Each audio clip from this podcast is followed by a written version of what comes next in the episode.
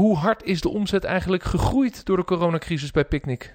Nou, die is behoorlijk hard gegroeid en dat komt vooral door natuurlijk een enorme vraag die we hadden. We hadden eigenlijk drie keer zoveel vraag als we normaal hadden. Uh, dus eigenlijk is het in een aantal weken bijna dertig procent gegroeid, zeg maar, het aantal uh, bestellingen en gewoon de hele, de hele omzet. Kan dat eigenlijk? Want jij zit natuurlijk aan de limiet van uh, het aantal klanten dat je kunt bevoorraden. Ja, dus dat was een enorme uitdaging, hè? Omdat we natuurlijk al hard groeiden en elke dag al te maken hadden met hoeveel mensen kunnen we toelaten tot de app en wat kunnen we aan. Uh, betekent dit natuurlijk een enorme extra push, dus we moesten ook extra maatregelen nemen. En een daarvan is dus dat openen van het nieuwe D C in Apeldoorn. Maar een ander is bijvoorbeeld dat we ook uh, 's ochtends zijn gaan rijden. Dat helpt natuurlijk ook enorm. En we hebben natuurlijk ook meer mensen aangenomen. Maar het betekent dus dat uh, meer klanten zich wilden aanmelden bij jullie? Of gingen de bestaande klanten ook gewoon veel meer bestellen? Dus eigenlijk digitaal uh, hamsteren? Nou, niet eens zozeer hamsteren. Maar het gaat inderdaad vooral om onze eigen loyale klanten. Die eigenlijk altijd al bestelden. Wat deden die? Die gingen vaker bestellen. En waar ze misschien vroeger nog wel eens een keer voor een vergeten boodschap de supermarkt in liepen, deden ze dat nu niet meer. En als natuurlijk het hele gezin, hè, stel dat je gezin hebt, uh, thuis zit, dan moet er ook veel meer worden ingekocht. Mijn pa en ma eten niet meer op kantoor, kinderen eten niet meer iets onderweg of op school. Dus dat betekent dat ook die huishoudens gewoon meer nodig hadden. Dus dat eigenlijk twee effecten. Vaker bestellen en grotere mandjes. En dat zorgt natuurlijk voor een enorme groei.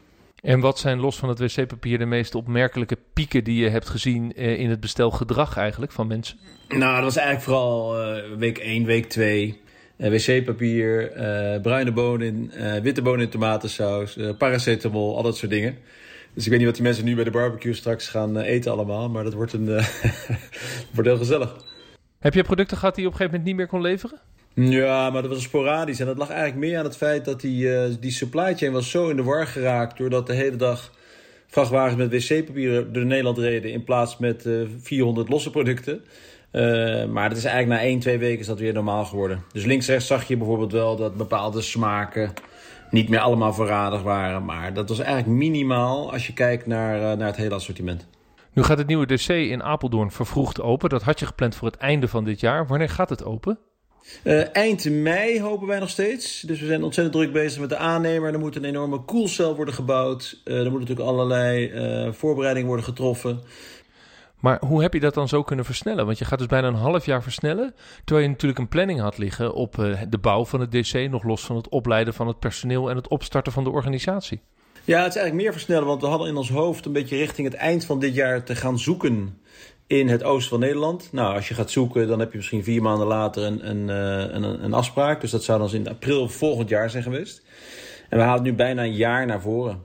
En dat betekent inderdaad dat je natuurlijk versneld een gebouw uh, moet vinden. Je moet versneld uh, die beslissing nemen. Maar ook natuurlijk nog uh, driehonderd tot vijfhonderd extra mensen aannemen in de regio Apeldoorn. Maar dat helpt natuurlijk enorm, want zodra je capaciteit uit, uitbreidt kun je meer uh, uh, mensen helpen. Ja, dat begrijp ik. Die personeel moet je nog maar kunnen vinden. Um, hoe doe je dat? Uh, ik kan me voorstellen, er zijn nu heel veel uh, flexwerkers die zitten thuis. Uh, dus maakt het het voor jullie makkelijker om die pool te vullen? Ja, denk ik wel. We hebben natuurlijk, toen wij voor corona uh, hadden we het goed op orde. In de zin van uh, mensen wouden wel graag bij ons werken en we konden ook mensen vinden.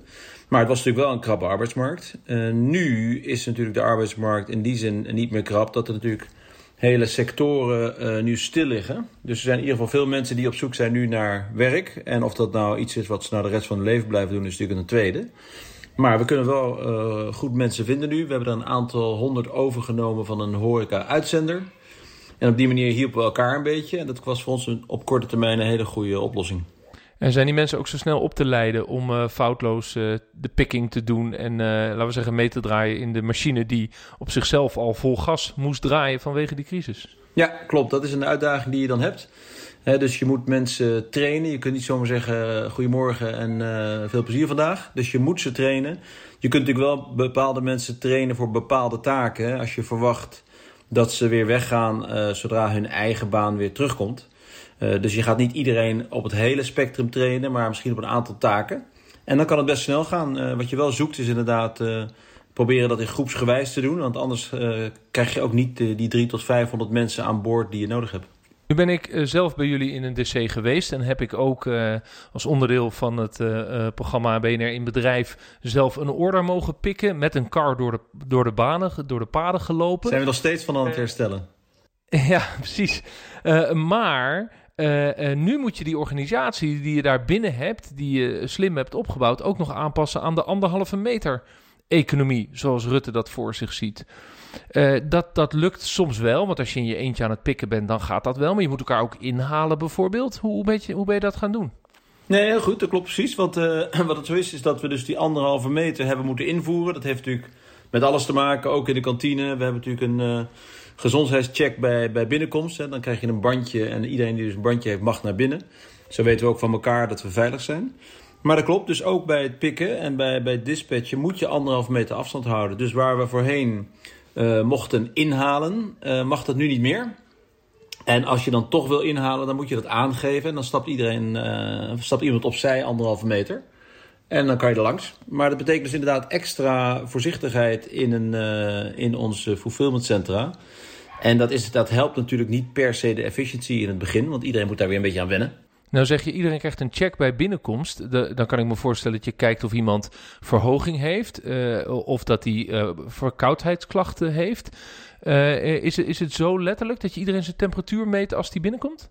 Ja, dus wat we doen is, uh, we stellen een aantal vragen over uh, waar ben je geweest? Ben je zelf ziek? Heb je met uh, mensen die uh, ziek zijn uh, in contact geweest? En daarna wordt inderdaad de temperatuur opgenomen. En uh, als die dingen allemaal oké zijn, uh, dan krijg je een bandje en dan mag je naar binnen. En dat doe je dagelijks bij iedereen die uh, in het fulfillment center werkt? Elke dag iedereen, ja. En hoeveel mensen vallen er dan uit die dan daardoor niet door die check heen komen? Heel weinig, omdat we natuurlijk ook al tegen mensen hebben gezegd, zodra je je niet helemaal goed voelt of verkouden bent of aan het hoesten bent, uh, blijf dan alsjeblieft thuis. Dus dat doen mensen ook. Dus we hebben er eigenlijk uh, heel af en toe wordt er iemand uh, gevraagd, uh, nou het is beter dat je toch naar huis gaat als je je niet helemaal oké voelt. Voor mensen die werken en die binnen zijn, fijn is om te weten dat wij het serieus nemen. Dat ze het onderling serieus nemen. Dat ze ook kunnen zien dat iedereen gecheckt is. En hoe doe je dat dan als werkgever? Dat iemand is ingepland om te werken. Het zijn veel flexwerkers, zeker nu de nieuwe krachten. Uh, ja, die moet dan naar huis, omdat hij toch niet helemaal gezond is. Uh, is het dan direct ook niks verdienen? Of, of heeft hij gewoon een afspraak daarover met jullie? Hoe doe je dat eigenlijk? Nou, je houdt met je, met je planning dus rekening met het feit dat je misschien sommige mensen niet kunnen komen, omdat ze ziek zijn. Daar plan je dus extra mensen voor in. Maar krijgen de mensen wel betaald die alsnog naar huis worden gestuurd omdat ze niet fit zijn? Dat ligt aan je contract. Als je natuurlijk een contract hebt gewoon bij ons op, uh, op de payroll, dan krijg je natuurlijk betaald. Um, en uh, als je een uitzendkracht bent en je, je zegt ik kom vandaag niet, dan krijg je niet betaald. Nee, oké, okay, maar jij stuurt hem weg natuurlijk. Dus dat, dat is... Maar goed, hij, hij is ziek. Ja. Dat lijkt me best lastig. Ja, is ook lastig. En het is wel zo dat je natuurlijk probeert om het voor iedereen behapbaar te maken, zodat je ook wel uh, de vrijheid voelt om te gaan wanneer je ziek bent. Hè? Dat is natuurlijk ook belangrijk. En gelukkig hebben we gezien dat mensen zich wel vertrouwd voelen om in ieder geval met, uh, met hun leadership te praten. En zeggen, joh, ik voel me niet goed. En dan, uh, dan kun je inderdaad naar huis. Dan nog even naar de groei die je nu dus hebt. Je gaat zelfs een, een, een nieuw fulfillment center een jaar versneld openen. Uh, dat suggereert in ieder geval dat je ook verwacht dat die groei blijft. Dus dat je deze, uh, deze snelle piek van de afgelopen anderhalve maand, dat je op dat niveau kunt blijven als de crisis voorbij is. Ja, zeker. Nou, misschien niet helemaal op dit niveau. In de zin van dat mensen op een gegeven moment wel misschien wat meer weer naar de supermarkt gaan of mogen of op een andere manier vinden om, uh, om aan hun boodschappen te komen. Maar dit gaat natuurlijk wel ook op langere termijn een, uh, een push geven aan online. Uh, dat heb je ook gezien in, uh, in tweeduizend vier tijdens de SARS-crisis in China. Dat dat daar ook een enorme push heeft gegeven. Uh, nou, dat ga je hier ook krijgen. Mensen gaan het proberen. En of dat nou onze service is of een andere online dienst, dat maakt niet zoveel uit. Je probeert het, het bevalt en dan blijf je hangen. Dus dat zien we ook bij jullie concurrenten. Albert Heijn en Jumbo bezorgen ook veel meer. Dus die zullen daar ook zeg maar, blijvend positieve groei in uh, ervaren. Ervaren jullie hun eigenlijk als jullie grootste concurrentie? Of moet ik dan toch naar bijvoorbeeld Amazon kijken? Nee, Amazon zeker niet. Omdat Amazon eigenlijk geen uh, boodschap aan huis brengt. Hè. Die doen vooral uh, non-food. Maar in Amerika doen ze al boodschappen. Dus het is een kwestie van tijd dat het hier naartoe komt. Ja, maar dat is toch niet zo makkelijk hoor. En ook in de, in de Verenigde Staten lukt ze dat toch niet zo heel goed.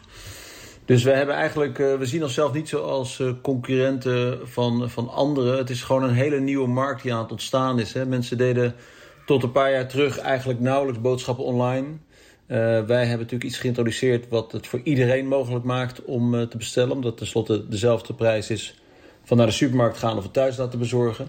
En daardoor is die markt zich nu aan het ontwikkelen. Maar die staat nu op drie, vier procent. Uh, en die kan naar tien, twintig, dertig procent groeien. Dus daar is nog enorm veel ruimte.